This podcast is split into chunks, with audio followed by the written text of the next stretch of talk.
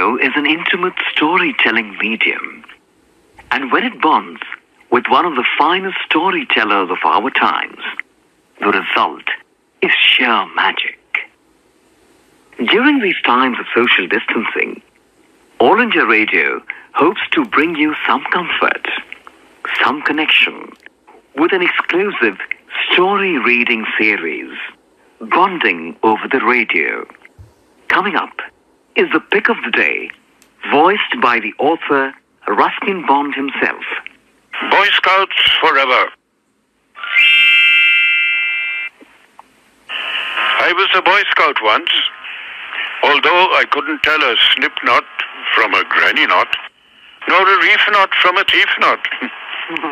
I did know that a thief knot was to be used to tie up a thief, should you happen to catch one.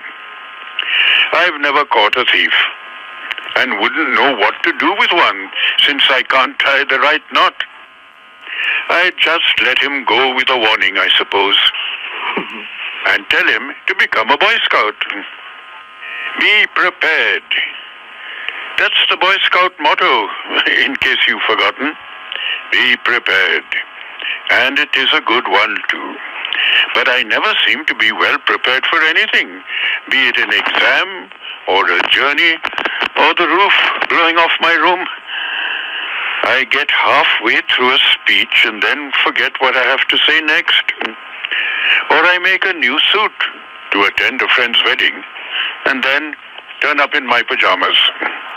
So, how did I, the most impractical of boys, survive as a Boy Scout?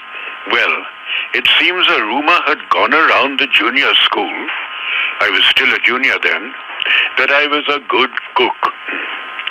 Now, I had never cooked anything in my life, but of course I had spent a lot of time in the tuck shop, making suggestions and advising Chimpu, who ran the tuck shop, and encouraging him to make more and better samosas, jalebis, tikkis, and pakoras. For my unwanted advice, he would favor me with an occasional free samosa. So naturally, I looked upon him as a friend and benefactor. With this qualification, I was given a cookery badge and put in charge of our troops' supply of rations. There were about 20 of us in our troop. During the summer break, our scoutmaster, Mr. Oliver, took us on a camping expedition to Tara Devi, a temple-crowned mountain a few miles outside Shimla. That first night, we were put to work peeling potatoes, skinning onions, shelling peas, and pounding masalas. These various ingredients being ready, I was asked, as the troop cookery expert, what should be done with them. Put everything in that big dekchi, I ordered. Pour half a tin of ghee over the lot. Add some uh, stinging nettle leaves. hmm? And cook for half an hour. When this was done, everyone had a taste. But the general opinion was that the dish lacked something. More salt, I suggested. More salt was added. It still lacked something. Add a cup of sugar, I ordered. Sugar was added to the concoction, but it still lacked something. We forgot to add tomatoes, said one of the scouts. Never mind, I said. We have tomato sauce. Add a bottle of tomato sauce. How about some vinegar? suggested another. Just the thing, I said. Add a cup of vinegar. Now it's too sour, said one of the tasters. Well, what jam did we bring? I asked. Raspberry jam. Just the thing. Empty the bottle. The dish was a great success. Everyone enjoyed it, including Mr. Oliver, who had no idea what had gone into it. Hmm. What's this called? he asked. It's an all Indian sweet and sour jam potato curry, I ventured. For short, just call it Bond Bhujia, said one of the scouts. And I had earned my cookery badge. Poor Mr. Oliver. He wasn't really cut out to be a scoutmaster any more than I was meant to be a scout. the following day, he told us he would give us a lesson in tracking. Taking a half-hour start, he walked into the forest, leaving behind him a trail of broken twigs, chicken feathers, pine cones, and chestnuts. We were to follow the trail until we found him. Unfortunately, we were not very good trackers. We did follow Mr. Oliver's trail some way into the forest, but then we were distracted by a pool of clear water. It looked very inviting. Abandoning our uniforms, we jumped into the pool and had a great time romping about or just lying on its grassy banks and enjoying the sunshine. Many hours later, feeling hungry, we returned to our campsite and set about preparing the evening meal. It was bhujia again, but with a few variations. It was growing dark and we were beginning to worry about Mr. Oliver's whereabouts when he limped into the camp, assisted by a couple of local villagers. Having waited for us at the far end of the forest for a couple of hours, he had decided to return by following his own trail. But in the gathering gloom, he was soon lost. Village folk returning home from the temple took charge and escorted him back to the camp. He was very angry and made us return all our good conduct and other badges, uh, which he stuffed into his haversack, and I had to give up my cookery badge. An hour later, when we were all preparing to get into our sleeping bags for the night, Mr. Oliver called out, Where's dinner?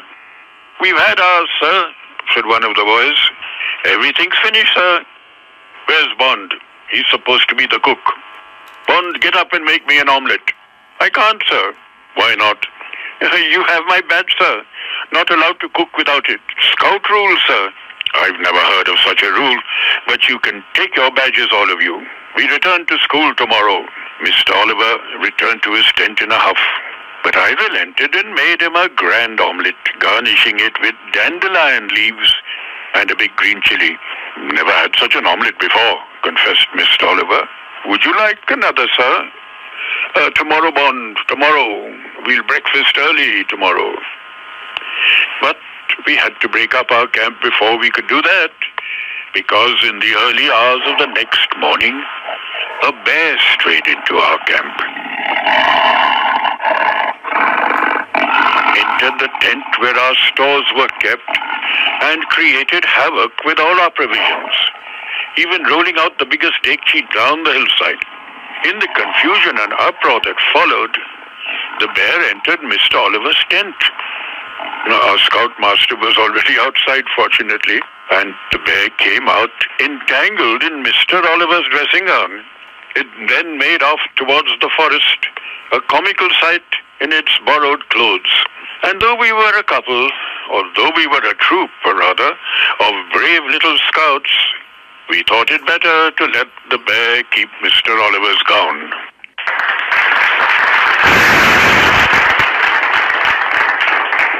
Can we share some messages, sir?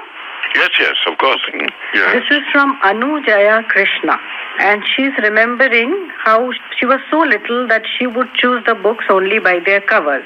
Oh, I was in the iconic Ram Advani bookshop in Lucknow oh, and I picked up Mr. Bond's Blue Umbrella. I see. Mm, From that day to this, a lot of time has passed. But Yes. if there is one author whose works I love to read, irrespective of time and mood and atmosphere, it is his. Thank you so much. Mm, I, I'm glad you love my stories. And you mentioned uh, Ram Advani's bookshop in Lucknow. Dear old Ram Advani, he passed away last year. But you know, when I was a small boy at school in Simla, he was our bursar. He he was the office manager, so he knew me from uh, my childhood. huh? So he was always glad to keep my books in his shop too. Naturally. Hmm. That's very interesting. Yes, yes. Mm, Those iconic bookshops are folding down, sad to say. Yes, that's true. His shop is closed down now, I believe. Yes. Anujaya goes on to say, Last year I read his autobiography, Lone Fox Dancing, and now to hear him narrate these tales is just marvelous, especially amidst these trying times. So thank you to him and to Akashvani. Uh, thank you so much. Huh? Tulika Mukherjee from Kolkata, who Yes. says she never misses meeting you whenever you come to Kolkata. Every winter for the last four years, I've been going to uh, a Tata Steel literary meet, hmm? and they have it out at the Victoria Memorial. Hmm? Uh, out in the open, actually. Huh? They- have some big tents there, and it's very pleasant. Huh? And I meet a lot of young readers too, hmm? and talk to them or even read to them. So let's see. Hopefully, again, I can go again this winter. Hmm. So Tulika says that one day while reading your encounters with the chameleon named Henry Yes. and your grandfather's pets like Toto, Hmm. I laughed so loudly that my spectacles fell off. So that should prove how much she enjoys reading your stories. Oh, that's nice. Well, my spectacles fall off quite often too. In fact, they just fell off a few minutes back when I was uh, trying to hold the telephone in my right hand and the book in my left. Huh? Uh, that should tell our listeners how challenging this has been for you as well.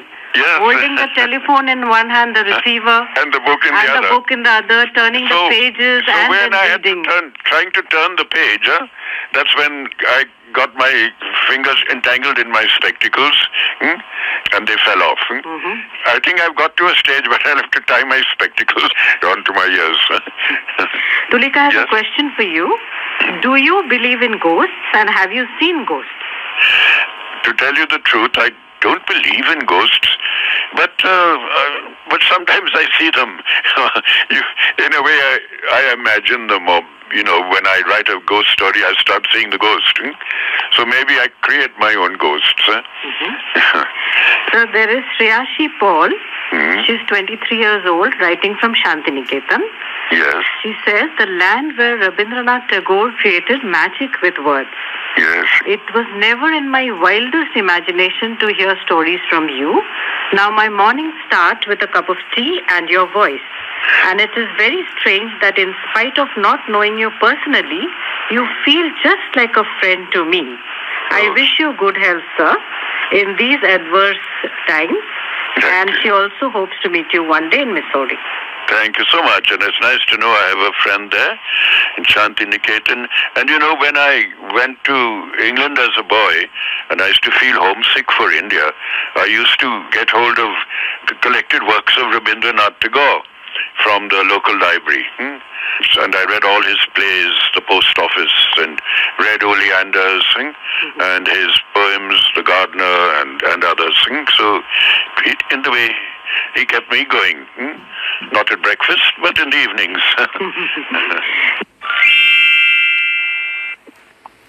That was storyteller par excellence,